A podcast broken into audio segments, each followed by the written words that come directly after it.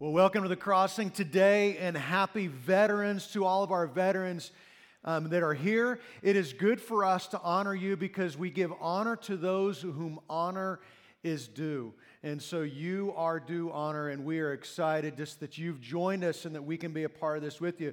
Well, before we go on, let me go ahead and look in the camera and welcome all those who are joining us to our Southeast campus. We love you guys, our microsites, those who are watching online. Let's just give them a big welcome. Glad that you're part of the Crossing family with us. Well, if you weren't here last weekend, then you perhaps missed the only time that a church actually handed out money to you. Now, this may have been the dumbest thing I've ever done in my life, but I went to my bank and I got enough $1 bills so that everybody in our church could get one, and we handed those out. Now, this was not the church's money, this was my money. And so I, I, had asked you just to carry those all week long and to bring it back this week. And I hope you remembered because my wife and I, we are quite fond of our house. And this is the money that we would use to pay, that we're going to use to pay for our mortgage and our utilities. And so I've just been trusting you with my money all week long. And so you can put it in the white boxes. Don't put it in the offering boxes. That's for the church. This is my dollar. This comes back to me. Well, here's the reason that I did that is I wanted you to feel the tension of carrying someone else's money. Now, some of you have been feeling that tension all week long. You could not wait to get here just to get rid of that dollar. But here's the truth is that you carry someone else's money every day. It is God's money that you carry God's money. And the foundational principle is that all belongs to God. 100% of what you carry is God's. The money in your wallet, it's God's. Your savings account, your investment accounts, your retirement account, it's God's. Your house, your cars, your clothes, God's. And we need to feel the tension of carrying God's money. Because when you carry someone else's money, you have a responsibility. And if you are a Christian, this is not optional. That there is a relationship between your ability to follow Jesus. The Bible talks about Jesus being the Lord of our life and your willingness to get your financial house in order. And this isn't about giving, this is about how you manage all of your resources. And so last week, I introduced to you just a simple financial plan based out of God's Word that this works for all of us, no matter how much or how little money you make. It is called the 100 Plan. The 100 Plan. And this is sometimes called the 10 10 80 Plan, which of course equals 100. We also call this the Give, Save, and Spend Plan. And here's the, here's the whole idea of this is that you take the first 10% of all your sources of income and you honor God with it by giving it to the local church that you belong to so they can advance God's causes in the world. Because of your generosity, we were able to respond immediately this, this week to the fires that are happening in California. We sent $5,000 to Convoy of Hope, which are passing out supplies to people who have lost their homes. That is because of you. Every time you get paid, you face a test. Who are you going to put first? Are you going to put Visa first or Amazon first? Or are you going to put God first? Because Visa can't bless your finances, Amazon can't bless your finances, but God can. And we honor God with the first and with the best, and God promises us that He will bless the rest. And this is what we talked about last weekend. And I just need to tell you, I've been so encouraged this week because I've had so many conversations with people said, Shane, I'm in. I am going to try this. There are so many of you who gave for the very first time, and I have been praying specifically for you all week long that God would show you his blessings, that you would see them in a tangible way. I just believe that God is at work in our church. See, some people are tempted to think that tithing would decrease your financial margin in your life. But God can actually increase and create margin when we put Him first. Because here's what God says God says that 90% of our income that is blessed goes further than 100% on our own that is not blessed. Listen, financial margin starts when tithing begins because you invite God into your financial picture and God becomes part of your future. Now, that was all last week. That was all last week. Now, the second 10% is that we take the next 10% of our income and we set it aside and we save it.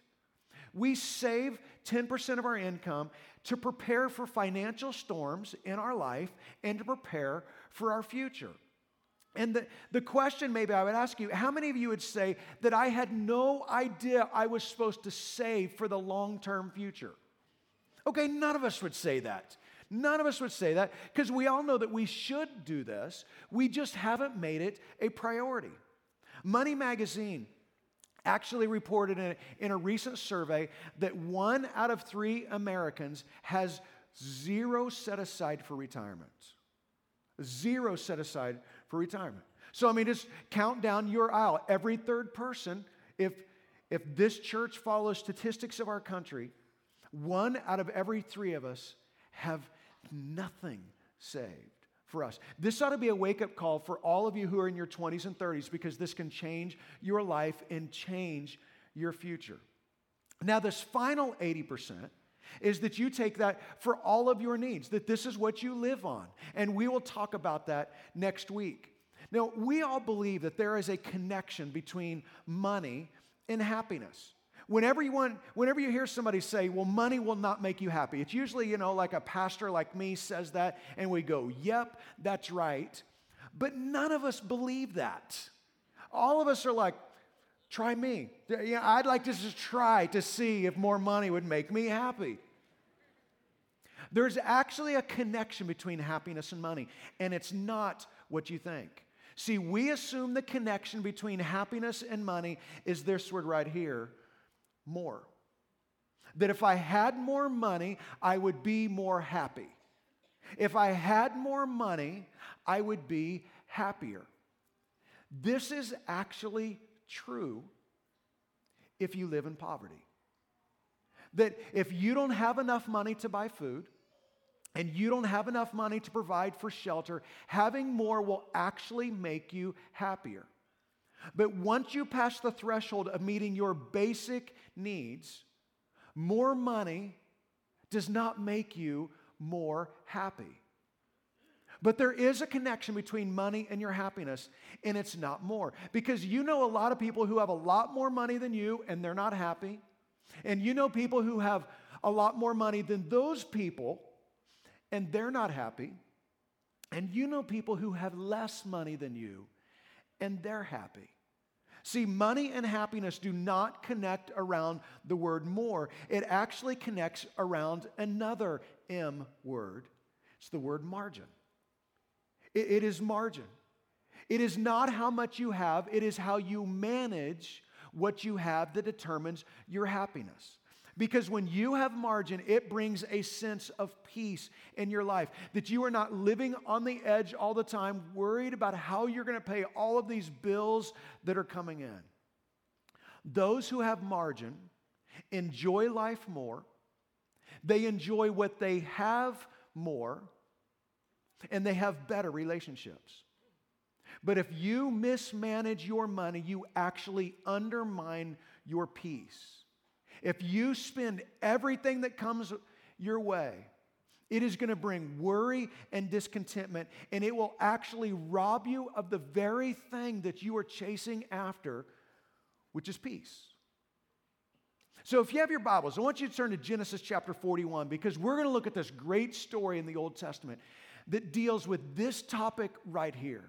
We're going to look at this story where we're going to learn some principles for us about what God says about this whole idea of margin. And there's two main characters in this story that I want you to know about. Now, the first is Pharaoh. Now, he is the king of Egypt. Pharaoh's the king of Egypt. Now, maybe you think, well, I know about Pharaoh and Moses. Well, this is a different Pharaoh. The, the Pharaoh with Moses is, is hundreds of years past the story that we're going to look at right now. That the Pharaoh, it's what his name was, he was just the king. They called all of their kings a Pharaoh. Egypt was the wealthiest, most powerful nation in the world. And not only was Pharaoh king, he was considered a mediator between the gods and the people. He was considered almost Christ like because he was the connection of all the people to their gods that they worshiped. And in Egypt, they had all kinds of gods that they worshiped. Well, there's a second character in our story. It's the character of Joseph. Now, this is not the Mary and Joseph Joseph. This is the Abraham, Isaac, and Jacob Joseph. Jacob had 12 sons, and Joseph was his favorite of all of his sons. Now, parents are not supposed to have favorites, but Jacob did, and Joseph was it. And because of that, Joseph's brothers hated him, and they eventually sold him as a slave into Egypt. Well, fast forward 13 years. And through an incredible series of events, Joseph ultimately becomes the second most powerful man in Egypt next to Pharaoh. That's the story we're going to look at today. But God gave Joseph this ability to interpret dreams. And so Pharaoh had this disturbing dream. And so Joseph came in and was able to interpret this dream. He says, Here's what your dream means. Your dream means that there is going to be seven years of abundance in Egypt. There's going to be seven years of such abundance. We have not seen abundance like this before. But it's going to be followed by seven years of severe famine. The famine is going to be so bad that people will forget about the years of abundance. And then Joseph gives this counsel to Pharaoh. He says, And now let Pharaoh look for a discerning and wise man and put him in charge of the land of Egypt. Let Pharaoh appoint commissioners over the land to take a fifth of the harvest of Egypt during the seven years of abundance. They should collect all the food of these good years that are coming and store up the grain under the authority of Pharaoh to be kept in the cities for food. This food should be held in reserve for the country to be used during the seven years of famine that will come upon Egypt, so that the country may not be ruined by the famine. So hey, here's what's happening in this story is that Joseph interprets the dream and he says, Pharaoh, let me give you a little bit of counsel. During these years of abundance, these seven years of abundance that are going to happen, I suggest you take one fifth, you take 20% of all the grain that's coming in and you set it aside. You just store it up. Because eventually the famine is going to come. And here's what Joseph knew is that Joseph knew that, that times of prosperity prepare us for financial storms of the future. He says, We do all this so that we won't be ruined by the famine. Now, let me just call a timeout for a second. Let's be honest. We are living in economic prosperous times right now. It was 10 years ago, right this moment, that we were in the worst recession that any of us have seen in our lifetime. It was 10 years ago this month and last month that everything is collapsing in our financial systems, that everything is going down. There is panic, that companies are going out of business, that people begin to, to lose all of their money. But fast forward 10 years, and unemployment is at the lowest that it's been in 50 years. The real estate market has recovered and is back and growing. The economy is thriving. The stock market has reached record levels this year. But instead of using the season of prosperity to increase reserves and save for a rainy day, most Americans are buying more they're charging more, they're financing more, they're spending more, and they're saving less. It is like we have completely forgotten the lessons that we learned during the recession. We've completely forgotten it. Well, this story goes on and it says the seven years of abundance in Egypt came to an end. And the seven years of famine began, just as Joseph had said. There was famine in all the other lands, but in the whole land of Egypt there was food. So there's this famine is the, in the entire world in this region right here. And it's affecting all of these other countries. But it says in Egypt there was food. Why? Because Joseph had created margin. Because Joseph had used times of prosperity to prepare for the financial storms of the future. And that's what we all want. We all want margin in our, in our finances. We just don't think we can afford it. It goes on and it says, when all of Egypt began to feel the famine, the people cried to Pharaoh for food. Then Pharaoh told all the Egyptians, Go to Joseph and do what he tells you to do. It says, when they began to feel the famine, because the famine had been going on for a while, but they didn't feel it. No one really felt it at this point. See, this is what happens all the time. This is what happens to so many of us. Is that we see other people in trouble. We've watched people lose their jobs. We've watched them lose their house, lose their savings, lose everything that they had. And you would think that that would cause us to change our ways. But it doesn't until we feel it. It's not a crisis until we feel it. That is just human nature. It says when the famine, um, when the famine had spread over the whole country, Joseph opened the storehouses and sold grain to the Egyptians, for the famine was severe throughout Egypt. And the whole world came, next slide, and the whole world came to Egypt to buy grain from Joseph because the famine was severe everywhere. See, Joseph knew this day would come. He knew that it would come.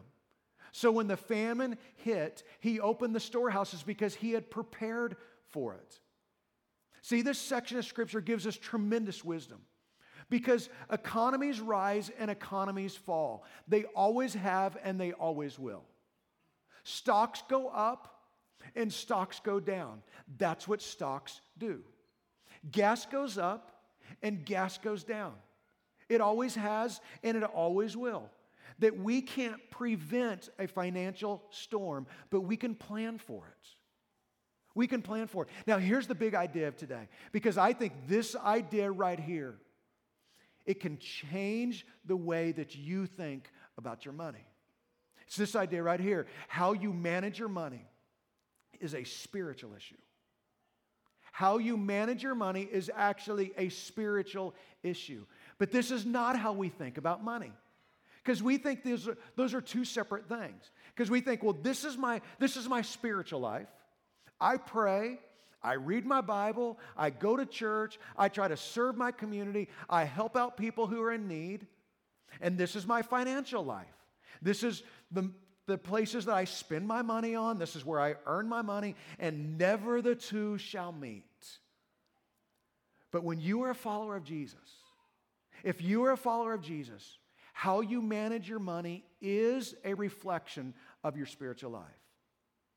So, what do we do? What do we do with all this? I'm going to give you a couple of practical takeaways. And I realize that you are smart people.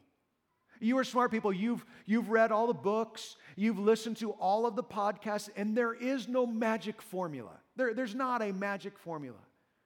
But it may be what stands in the way of you having peace when it comes to your money. And so I just have a couple suggestions. Now, these are not great suggestions. I'm just going to admit to you. You probably have better suggestions than I do, but these are the best that I can come up with this week. And this will work whether you are a Christian or not. If you're not a Christian, this is optional. That if you want to live under financial pressure, that is a choice. But if you are a follower of Jesus, there is a better way. And Jesus does not want you to be slave to the lender. So here's the first of my very lame suggestions that I have for you today. Number one is it's going to take a decision. It's going to take a decision. Now, this could actually be a takeaway for any message that I give on any given Sunday that you have to decide to do something. you have to make a decision to do something in your life. It's like working out. When we think about working out, it's not about the difficulty, it's about the discipline. Nobody says the reason that I don't exercise is because I don't know how. Uh, nobody says that. It is the discipline that's part of it.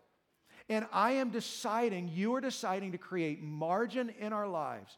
But you have to decide, I am not going to live like this anymore. I'm not going to live like this anymore. The wisest man to ever walk the face of the earth besides Jesus, Solomon wrote this in Proverbs 21. He says, In the house of the wise are stores of choice food and oil, but a foolish man devours all he has. What does the wise man do? Okay, let me just help you out here.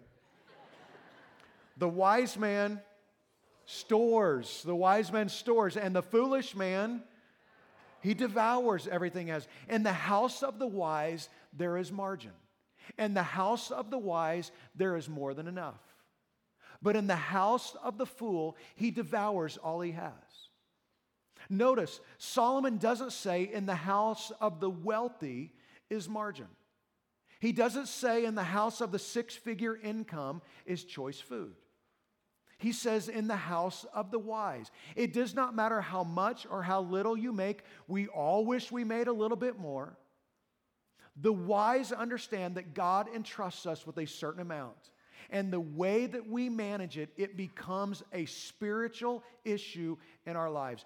You have to decide that you're not going to live like that anymore. It takes a decision. And this is probably the only step that you need right now, but I'm going to give you a second one. The first one is it's going to take a decision. Here's the second suggestion is it's going to take a plan. It is going to take a plan for you. That you need to put a plan together. A few verses earlier in Proverbs 21, here's what Solomon writes. He says, The plans of the diligent lead to profit, as surely as haste leads to poverty. Now, some of you are spontaneous people, and I think that's great. I need spontaneous people in my life because I have to actually schedule out fun. You know, I'm just not spontaneous. So it's like, okay, next Friday, I'm going to have fun on that day. I, I just have to schedule it out. So I need people like you. But it is that same spontaneity that has gotten many of you into trouble. I have, I have a buddy of mine who every day he drove by this car lot on his way to work. And so one afternoon, he just stops and he was just going to go in and see these brand new cars. He was just going to go look at them. Well, two hours later, he is driving out of the driveway in a brand new car that he had not intended to buy and he could not afford to get. And then he went home and he thought his wife was going to be so happy. So he went home and he goes, Honey, look at this brand new car I decided to get today. We're only going to be paying on it for the next seven years. Aren't you happy about this? See, there is something about us that haste leads to poverty. Haste gets us into trouble. It is the plans of the diligent that lead to profit, that lead to margin. In the 100 plan, the first 10% goes to God. And the second 10% goes to savings. Now, if you don't know where your money is going, forget about having margin. You need to have a plan. You need to develop a plan. And just like last week, I gave the 100 day tithing challenge. I challenged everybody just to try tithing for 100 days and see if God does not, um, He's not good to His word, does not keep His promises that He's promised. Well, today I want to give you another 100 day challenge. And this 100 day challenge is I want you for the next 100 days to write down where your money is going. That if you don't know, if you spend $15 at lunch, you write it down. $25 for gas, you write it down, whatever it is. If you prefer to do it electronically, that's great. I use Quicken. Maybe you want to use Mint online or Dave Ramsey's Every Dollar. I have done this for years. And in any given month, I can tell you exactly where every dollar went. And because of that, Darla and I rarely argue about money. If you read the Gospels, if you read Matthew, Mark, Luke, and John, Jesus teaches us that we will have to give an account on how we live our lives. And you will have to give an account on how you live your financial life as well. And so I want you to keep track of where your money is going because if you don't make any changes, if you don't make any changes, then you're not going to be able to manage what you've already been given. If you can't make any changes, then you're not going to be able to manage how God has already blessed you. That you need a plan. Here's the second part of this is you need a plan to get out of debt. As Dave Ramsey says, some of you manage debt like a pet. I mean, you just keep it around all the time. I mean, you feed it every month just exactly what it needs, and you're planning on having it with you for a long, long time. You have to decide you are not going to live like that anymore. Here at the Crossing, we offer Financial Peace University. If you have never taken FPU, you need to take this. Right now, we're actually in the middle of an FPU class, and so the next one we're going to offer is in February 2019. For some of you, you just need to make a mental note that you need to do this next time it comes around. Now, some of you are saying, well, I cannot wait until February to put a plan together. I need to get out of debt. So, I'm not a financial counselor, but I'm going to give you just a couple of steps to help you get out of debt. Okay, here's step number one you need to go to the bookstore and you need to buy the book, The Total Money Makeover by Dave Ramsey. This is step one on helping to get out of debt. You just buy this book and you read this book. Now, some of you say, I can't afford to read this, I can't afford to buy this book. And so here's what you're to do you're to take that phone that you can't afford, and you're going to go to the bookstore, and you're going to turn to pages 106 out of through 109 of this book right here, and you're going to take pictures of those pages. This is the debt snowball. You're going to take it home and you're going to read all about it, put that plan into place, and then when you go to FPU, then we will give you this book as part of the class. You need a plan.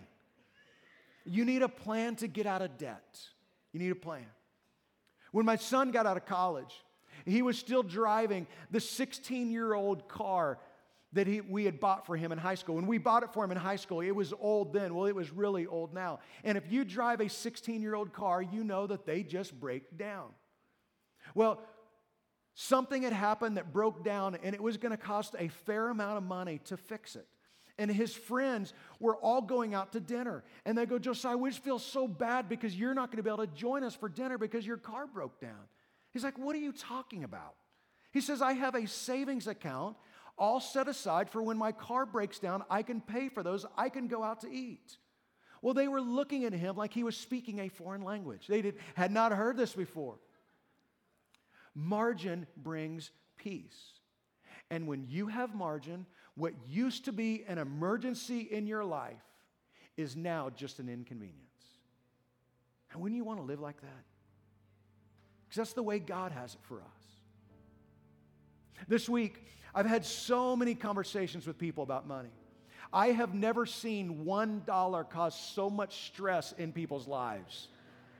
I've had people come to me during the week and say, you know, will you just take my dollar early? I don't want to carry it. And I said, nope, you got to bring it on Sunday. You know, you put it in the boxes.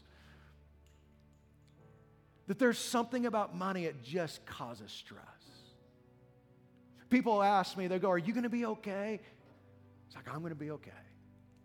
And I got this letter this week that I got permission to read. And they just write this they say, Dear Shane and the crossing team, I had the opportunity to bring some family members to the 830 service. When you started to talk about money, I surely wanted to pass out and call for a do over. Of all topics on the one weekend that we convinced them to attend, money. I immediately thought, God, where are you? Within seconds, I was accepting the topic because, as we all know, Satan is powerful and God is more powerful. The message was incredible, and the $1 bill was genius and genuine. Enclosed a check for 100 days tithing paid in advance. God first. I am truly grateful. I've never been able to explain tithing to my family, and for the first time, they've been impressed by the actions of someone at the church. We all bring a lot of baggage from our church experiences, and often we find ourselves looking for any excuse not to believe instead of realizing we have every reason to believe. There are a lot of complexities with this topic, and my guess is that money issues can drive a lot of folks away from the church. Congratulations on finding the right way to touch on such a delicate topic. 100 day commitment fulfilled. Amen.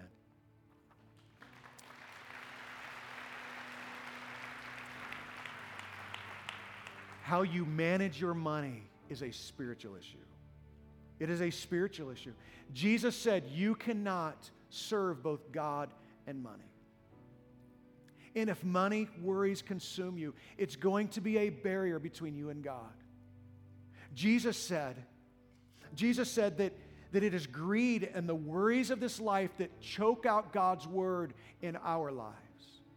And for some of you, God is being choked out in your life. And Jesus has a better way. Jesus wants you to be free. He wants you to feel peace. But you have to do it His way. Because the way you manage your money, it's a spiritual issue. And it may be the thing that's getting in the way of your relationship with God right now. Well, I want to pray with you. And for a lot of you, this is what you need to surrender to God. It is it's this issue. Because money issues have consumed you for so many years and you have no peace. You have no contentment. And God says, I've got a better way. So maybe for some of you, it's just surrendering that. For others of you, you bring in burdens every week in here that are just so heavy you don't know if you can continue to go on. That you are dealing with so many things. And God's saying, Give it to me. Give it to me. I'll take it. Jesus says, My burden is easy, my yoke is light. Let's pray together. God, we thank you for the wisdom of your word. God, there's so many people in here right now that this money issue it has consumed them. That the worries of this life, how they're going to make ends meet, the discontentment in what they have, it just consumes them. God, we don't want that anymore. And so we lay that at the feet of Jesus. You take it. God, there's others in here who have just walked in with some heavy burdens. There's some in here who are carrying depression. It is so overwhelming for them, they don't know if they can move forward. Maybe it's betrayal, a divorce, a wayward kid. So, God, we give this to you. The burden is too much for us. And we ask you to show up. God, show your power in our lives. And we pray this in the powerful name of Jesus. Amen.